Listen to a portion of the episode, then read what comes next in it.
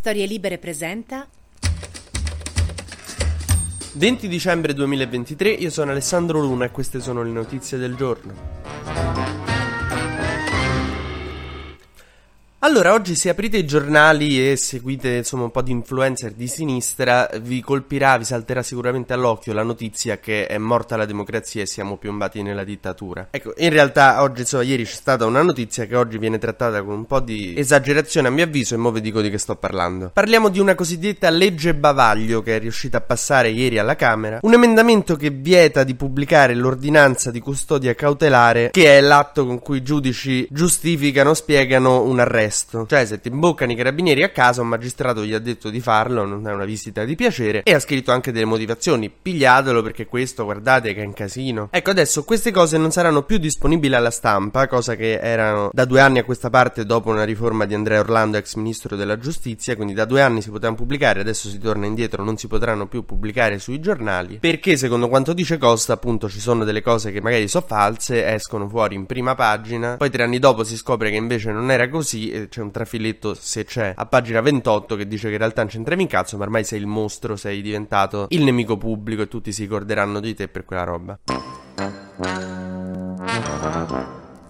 Ora si parla di bavaglio alla stampa, ma diciamo che ci sono due ordini di cose. La prima è che vi ricordate due anni fa di aver vissuto in dittatura? No, quelle cose passavano ugualmente ai giornalisti perché uno ha un rapporto con la procura e si fa passare le carte, insomma, dai, va così. Ma soprattutto quando uno viene arrestato, insomma, si dovrà fare riferimento ai comunicati stampa e alle dichiarazioni ufficiali degli investigatori o dei magistrati. Molto banalmente, de- queste cose erano pubbliche dal 2017, che vuol dire che torneremo alla situazione di prima del 2017. Adesso voi vi ricordate ricordate le inchieste su Berlusconi? Non mi pare che non avessimo particolari di cui discutere, no? Cioè lui ci vendeva del suo, però insomma uscivano fuori le cose. Il problema è sempre lo stesso, no? Garantisti contro giustizialisti. Vorremmo tutti vedere dentro i criminali, dentro i cattivi, no? Ma fin da quando siamo bambini. Cioè Biancaneve sarebbe noiosissimo se in anni prima di buttarla giù dalla rupe chiedessero all'avvocato della regina cattiva di spiegare le sue ragioni e impostare una linea difensiva. E quando pensiamo alla giustizia pensiamo sempre alla vittima e al carnefice. Carnefice che deve andare dentro, vittima che deve essere vendicata per quello che ha subito. E sono tutti giustizialisti fino a che qualcuno vicino a loro che loro stimavano non viene colpito dalle diffamazioni che a volte queste disposizioni contengono. Ma ci siamo passati tutti, nel senso è normale che volere i cattivi dentro. Io a 13 anni ho costretto i miei genitori ad abbonarmi al fatto quotidiano per un anno. Quindi il discorso di fondo è che su questa cosa io e voi potremmo anche non andare d'accordo, però naturalmente io per onestà vi dico come la penso. Io credo che sia meglio che ci siano 10 colpevoli fuori che un innocente dentro dentro perché considero la violenza di Stato dieci volte più grave della violenza privata. Se mi pesta un ubriaco per strada è una cosa grave, se mi pesta un poliziotto in caserma è una cosa dieci volte più grave, quando una violenza è di Stato per me è dieci volte più grave. Per questa ragione sono così sensibile a queste tematiche nel senso garantista.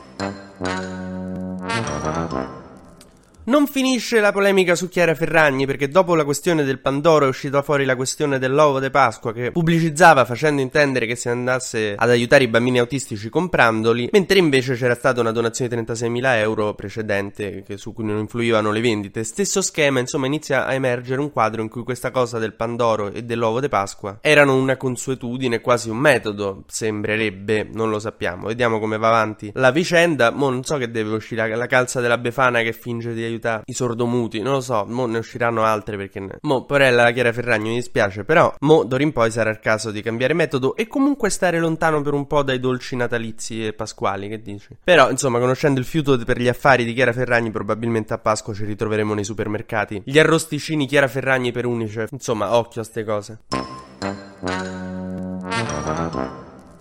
Ma facciamo un breve consueto giro sugli esteri. In Europa oggi ci sarà l'Ecofin, la riunione tra i ministri delle finanze dell'Eurozona, in cui decideranno il nuovo patto di stabilità, eh, che noi siamo quelli guardati un po' male. È come quando in classe si decidono le nuove regole da mantenere quando si va in gita, e te sei quello che ha dato fuoco ai capelli di una compagna alla scorsa, quindi insomma facciamo finta di fare un discorso generale, ma sanno tutti che sei te l'indiziato numero uno. In Israele si sta lavorando ad un nuovo cessate il fuoco, una nuova tregua di sette giorni, un format da replicare lo chiamerebbe Carlo Freccero. Funziona funziona. Insomma, 7 giorni in cambio di 40 ostaggi. Mentre è emergenza in Islanda perché c'è stata una grande eruzione di un vulcano e ci sono gas tossici che stanno inondando l'aria di buona parte del paese e adesso la lava minaccia la città di Reykjavik. Arrivano delle foto e dei video pazzeschi, c'è tutto rosso, sembra l'inferno di Dante, proprio c'è sta un fumo che sembra la cucina di casa mia due ore dopo che avevo detto a mia madre, bah ho capito, spengo il forno tra 10 minuti, ok non è che so scemo, sì ci sono i biscotti dentro, lo spengo tra 10 minuti, senza assillarmi però.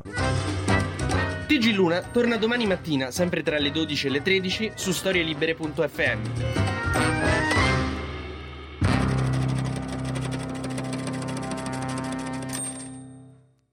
Una produzione storielibere.fm di Gianandrea Cerone e Rossana De Michele.